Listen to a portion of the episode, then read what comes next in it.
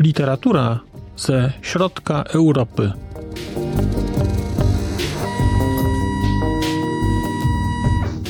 Podcast okołoksiążkowy.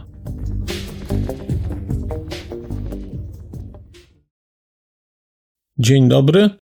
Bardzo miło mi powitać Państwa w kolejnym odcinku podcastu Znak, litera, człowiek, literatura ze środka Europy. Odcinku poświęconym książce Księga przeciwko śmierci autorstwa Eliasa Canettiego. Książka została wydana w przekładzie pani Marii Przybyłowskiej w roku dwa tysiące dziewiętnastym przez wydawnictwo Pogranicze z Sejn i jest to pierwsza książka Canettiego, która ukazała się nakładem Pogranicza, ale nie ostatnia, bo całkiem niedawno ukazała się książka o zwierzętach, ale o tej książce będę opowiadał bardzo wkrótce. Elias Canetti to jest człowiek wielu kultur. To jest człowiek, który urodził się w Bułgarii, czy na terenie Bułgarii. Mieszkał więc w Cesarstwie Austro-Węgierskim, mieszkał w Austrii, mieszkał w Wielkiej Brytanii, mieszkał w Szwajcarii. Tak naprawdę wiele kultur, cały czas pisał w języku niemieckim. W roku tysiąc dziewięćset osiemdziesiątym pierwszym został uhonorowany Nagrodą Nobla w dziedzinie literatury i jest chyba najbardziej znany z jednej strony ze swojego debiutu, czyli z książki Autodafé, ale także z książki Masa i Władza. Natomiast czytając Księgę przeciwko śmierci, miałem wrażenie, że czytam chyba jego, jego zdaniem, najważniejsze dzieło. Miałem gdzieś w głowie Tolkiena i jego pisanie Silmarillionu, książkę, którą zaczął pisać w roku tysiąc dziewięćset siedemnastym, której nie skończył, to znaczy skończył wielokrotnie, ale nigdy nie uważał, żeby ona była skończona, nad którą cały czas pracował, która de facto była zbiorem zapisków, i która ukazała się po jego śmierci, wydana, skompilowana przez jego syna Christophera. I podobna sytuacja jest z Księgą przeciwko śmierci. Jest to książka wyjątkowa, bo książka, którą zaczął Canetti pisać w roku tysiąc dziewięćset czterdziestym drugim i pisał ją rzeczywiście do śmierci, do śmierci w roku tysiąc dziewięćset dziewięćdziesiątym czwartym, co oznacza, że mamy książkę, nad którą pracował ponad pięćdziesiąt lat. I rzeczywiście mówimy tutaj o pracy, bo kiedy czytałem posłowie do tej książki, posłowie, które jest bardzo istotne tutaj i które nie byłoby źle przeczytać sobie najpierw to posłowie do tej książki, które ustawi Państwa oczekiwania wobec dalszego tekstu.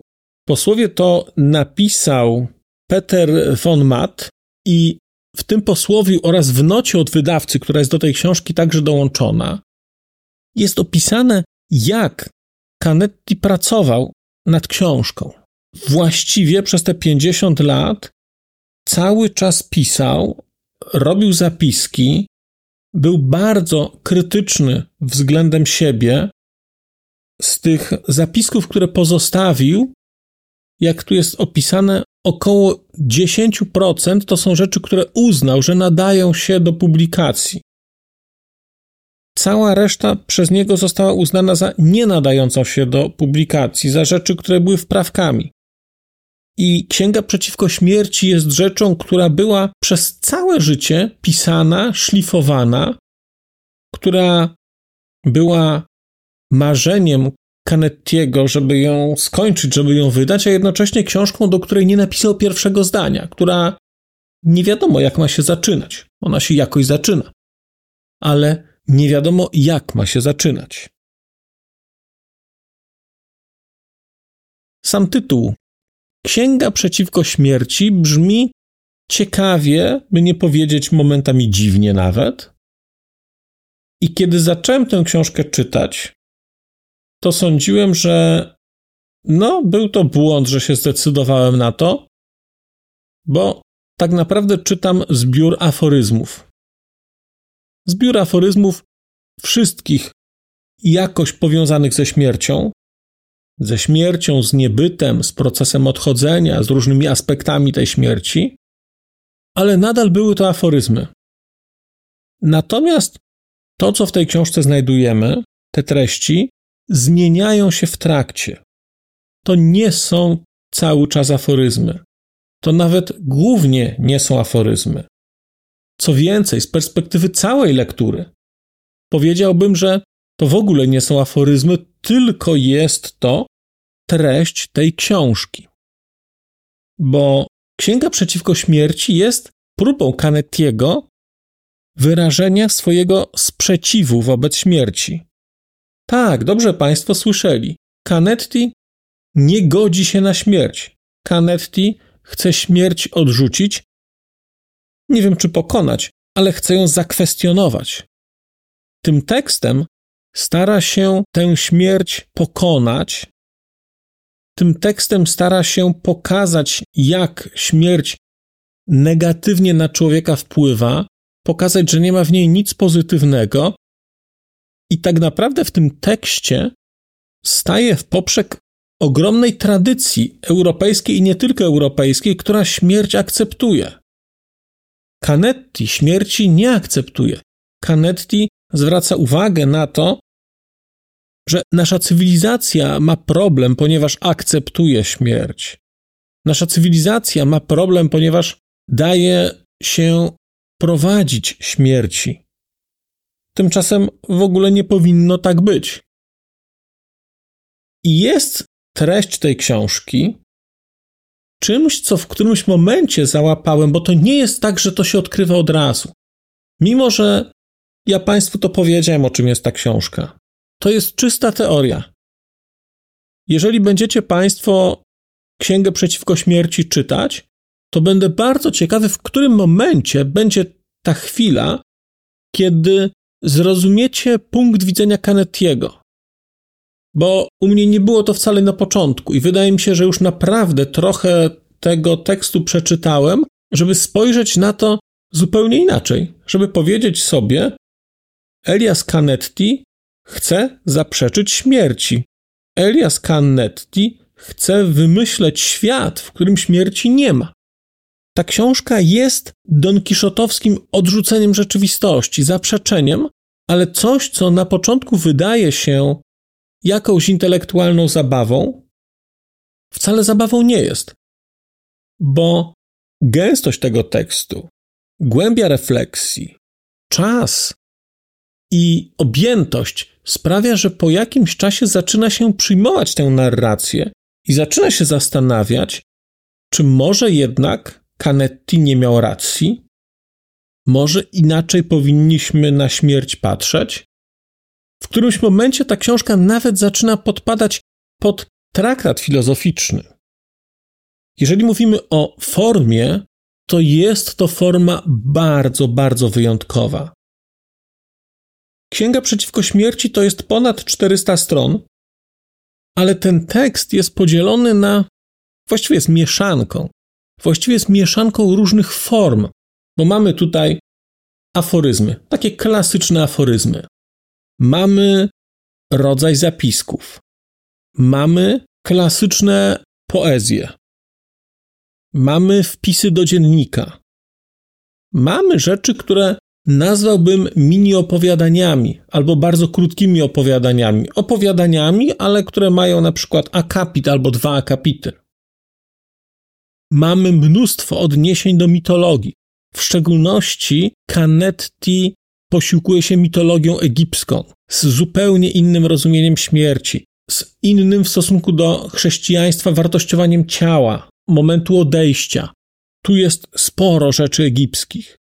Mamy bardzo dużo, bardzo dużo odniesień mitologicznych, bardzo interesujących oraz takich odniesień głęboko kulturowych, ale do zupełnie innych kultur. No bo proszę sobie wyobrazić, że mamy tekst opisujący, jak chowa się, czy chowało się osoby, które zmarły w Tybecie, gdzie nie można ich pogrzebać za bardzo, bo nie ma jak wykopać grobu. Jest opisana sytuacja, w której ludzie, którzy są odpowiedzialni za pochówek, rozbierają to ciało, kładą na brzuchu, po czym nacinają to ciało i karmią tym ciałem sępy, karmią coraz mniejsze ptaki, a na koniec tłuką kości, które zostały, po to, żeby wszystkie ptaki zjadły te kości. Cały człowiek znika. I wydaje się to pozornie barbarzyństwem, ale ci ludzie, kiedy ktoś im zwraca uwagę, mówią, no ale w czym widzicie problem? W czym widzicie problem, że nasze ciała zjadają ptaki, a wasze ciała zjadają robaki? I tego typu rzeczy jest w tej książce więcej. Bardzo one są nieoczywiste. Są tutaj także listy. Są też elementy traktatów filozoficznych. Elementy, mówię, bo to nie są teksty długie. Najdłuższe teksty, które tutaj są, to są teksty dziennikowe, takie, takie zapiskowe. I to są teksty, które Canetti pisał już pod koniec życia. Właściwie kilka lat przed śmiercią. Jest rok dziewięćdziesiąty pierwszy, jest wojna w Zatoce Perskiej i jest bardzo dużo tekstów, gdzie Canetti jako osoba przynależna do niemieckojęzycznej wspólnoty kulturowej zastanawia się, gdzie zbłądzili Niemcy, że w swoim pacyfizmie nie chcą przyłączyć się do koalicji przeciwko Saddamowi, że sprzedają broń chemiczną czy chemikalia, z których Saddam tę broń produkuje. To jest, przypominam, rok dziewięćdziesiąty pierwszy. Sytuacja, kiedy jest tuż po wojnie iracko-irańskiej. Na dodatek jeszcze Hussein napada na Kuwejt. Bardzo dużo jest tam takich rozważań, takich bardzo mocno osadzonych w, tamtej, w tamtym kontekście czasowym, kulturowym. Mamy tutaj także listy. Te listy to są listy, które zostały wysłane albo wysłane nie zostały. I jedną z osób, która się tutaj pojawia bardzo regularnie, jest Thomas Bernhard. Canetti go poznaje, Canetti go docenia. Jest on wtedy jeszcze młodym pisarzem i Canetti wchodzi z nim w konflikt i pisze do niego list. I proszę posłuchać tego listu i tego komentarza do listu, który Canetti do Thomasa Bernharda napisał. trzeciego marca tysiąc dziewięćset siedemdziesiątego szóstego roku. Drogi Tomaszu Bernhardzie, skrytykowałem pana ostro, a pan teraz bez zastanowienia zadaje ciosy na oślep. Świetnie pan wie, jak poważnie traktowałem pana rzeczy. Jeszcze przed zaburzeniem pana utwory robiły na mnie wielkie wrażenie. Sam o tym panu mówiłem. Potem rzuciła mi się w oczy następująca wypowiedź. Śmierć to najlepsze, co mamy.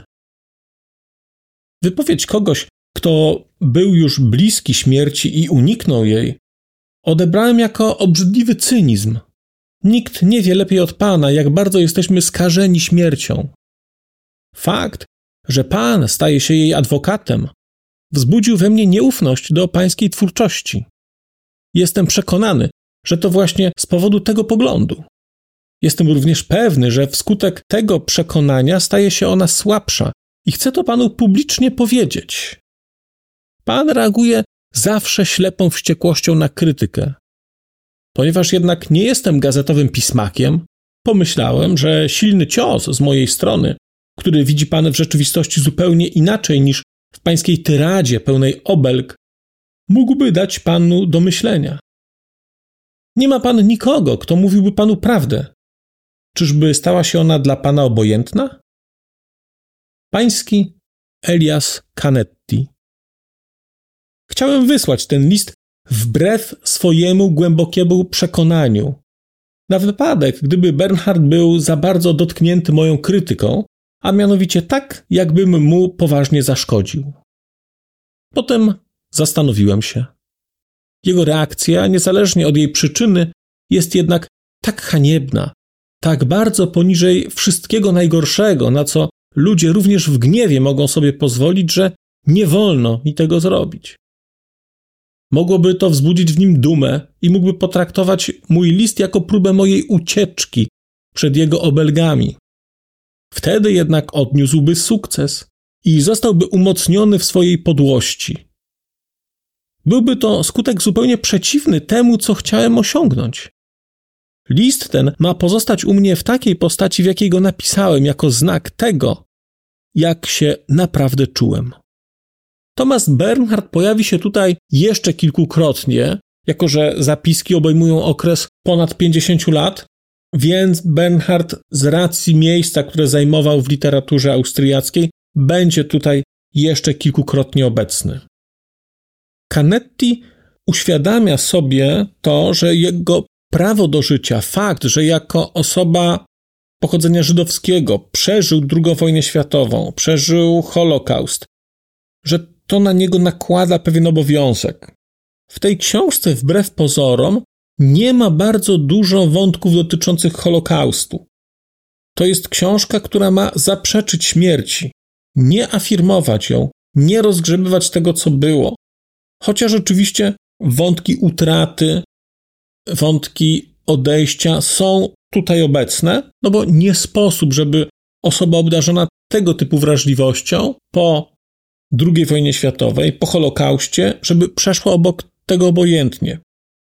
Ale jak na skalę zjawiska i temat, który zajmuje Canettiego, jest tego zaskakująco mało. Jest tego naprawdę niewiele. Canetti odczuwa też rodzaj długu. Rodzaj długu wobec jakiegoś losu, wobec opatrzności, wobec ludzi, którzy umarli, a on jeszcze żyje. Proszę posłuchać takiego fragmentu. Żyłeś już dłużej niż Kafka, Proust i Musil, także niż Broch. Do czego zobowiązuje cię ta monstrualna niesprawiedliwość?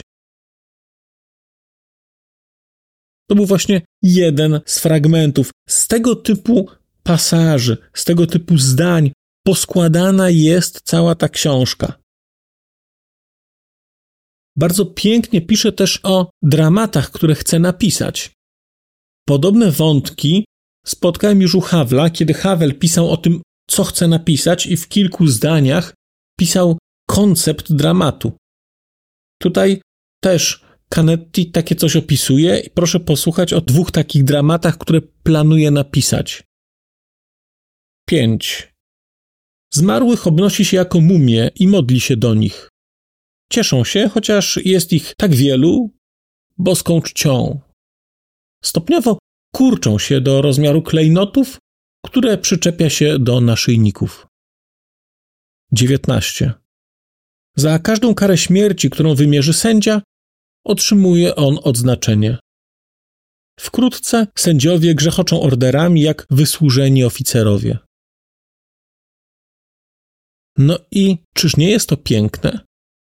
Te teksty Canettiego są tak wysmakowane, są tak wyczyszczone, są tak pozbawione wszelkich rzeczy zbędnych, że przyznam, że z kilkoma, które miały taką formę jakichś zapisków, próbowałem przeprowadzić eksperyment zapisania ich w postaci poezji, bo one brzmiały jak poezja i kiedy zostały inaczej zapisane, to wyglądały jak poezja i były poezją. I tu jest bardzo dużo tekstów, które wprost nadają się do tego, żeby zapisać je nieco inaczej i wydać jako poezję, bo one są poezją. Księga przeciwko śmierci na początku była dla mnie trudna w czytaniu. Na początku nie potrafiłem złapać tej głównej myśli Canettiego, no bo ona jest na granicy absurdu. Zaprzeczenie śmierci? Odrzucenie śmierci? No i jak? To jest jedyna rzecz, która jest pewna przecież. Jak można ją odrzucić? No ale koncepcyjnie przecież można. Więc Canetti tę śmierć odrzuca i przez to, że tę śmierć odrzuca i że robi to tak konsekwentnie przez pięćdziesiąt lat, to tworzy rzecz, która jest bardzo, bardzo wyjątkową książką. Bardzo wyjątkowym dziełem. Tworzy rzecz, która jest rzeczą do smakowania. To jest książka do smakowania. To jest książka, którą można czytać po trochę. Można czytać i zastanawiać się. Można czytać na wyrywki, można czytać losowo, można czytać jak Biblię, otwierać jakiś fragment i zastanowić się, Co nam to mówi o kondycji ludzkości? Co nam to mówi o nas, jako o ludziach, jako o śmiertelnikach? Na poziomie formalnym są to rzeczy napisane w sposób wyjątkowy i niektóre fragmenty, niektóre te zapiski, niektóre te paradoksy, bo niektóre te treści mają formę takich zapisków, nazwijmy to paradoksalnych, paradoksów. Czytałem po kilka razy, bo one były tak pięknie napisane, że żal było iść dalej. I na początku zacząłem sobie zapisywać, ale jak zapisałem sobie pół strony z numerami stron, gdzie są ciekawe rzeczy, to zorientowałem się, że to tak wypada, co cztery strony mam coś do zapisania i w końcu poniechałem tego, bo ta książka jest cała do zapisania, do przepisania. Jest przepiękna, jest znakomita i jak mówię, ma dla mnie posmak Tolkiena, ma dla mnie posmak ukochanego dziecka, którego się nigdy nie wypuściło, bo nie dojrzało się do tego, żeby wypuścić go, ale jest ukochanym dzieckiem. I dla Canettiego mam wrażenie, ta książka jest ukochanym dzieckiem, czymś, nad czym pracował do samego końca. Ja z pewnością przeczytam Autodafé i z pewnością przeczytam Masę i Władzę. Oba te teksty, wydaje mi się, dosyć dobrze wpiszą się też w moje zainteresowania, nazwijmy to austriackie, ale też trochę związane ze społeczeństwem. Bardzo Państwu tę książkę polecam, bardzo. To jest znakomita rzecz i bardzo, bardzo wyjątkowa. Nieoczywista książka bez akcji. Książka początkowo wydaje się, że jest zbiorem zapisków, ale jednocześnie ten zbiór zapisków, ten zbiór myśli buduje, może nie narrację, ale nie klasyczną narrację, buduje przesłanie, buduje coś, co w którymś momencie zmienia naszą świadomość i zaczynamy myśleć inaczej, zaczynamy dopuszczać myśl, która jest niedopuszczalna. I wydaje mi się, że z tej perspektywy to jest chyba szczyt umiejętności pisarskich, szczyt umiejętności myśli cielskich, jeżeli można tak powiedzieć, filozoficznych. Sprawić, żebyśmy mieli odwagę zaprzeczyć jedynej rzeczy, której zaprzeczyć i odmówić nie można. Zachęcam Państwa do lektury, zachęcam Państwa do podjęcia tego trudu, no może trudu to za duże słowo, do podjęcia tego wysiłku i próby przeczytania Księgi przeciwko śmierci Eliasa Canettiego. Bardzo Państwu dziękuję za dzisiejsze spotkanie. Zapraszam do dzielenia się komentarzami, zapraszam do czytania. Powrócę do Państwa już wkrótce. Przez mikrofon mówił do Państwa Marcin Piotrowski. Do usłyszenia. A już zupełnie na koniec powiem, że skoro wysłuchaliście Państwo tego odcinka, to w jego opisie znajdziecie link do serwisu YouTube. W wersji YouTube'owej jest miejsce na skomentowanie go. To jest takie miejsce, gdzie można komentować ten odcinek, rozmawiać, zadawać pytania, wymieniać się spostrzeżeniami, do czego Państwa bardzo zachęcam, gdyż udało się już na tym YouTubie zgromadzić trochę bardzo ciekawych osób, bardzo ciekawych komentarzy i trochę stworzyć taką społeczność ludzi rozmawiających o książkach. Też na koniec, zupełnie na koniec, poproszę Państwa o wystawienie oceny mi w ramach tych platform podcastowych, na których Państwo tego odcinka wysłuchaliście. I nieważne jaka ta ocena będzie, istotne dla mnie po prostu, że będzie. Tymczasem się żegnam już naprawdę i do usłyszenia za czas jakiś.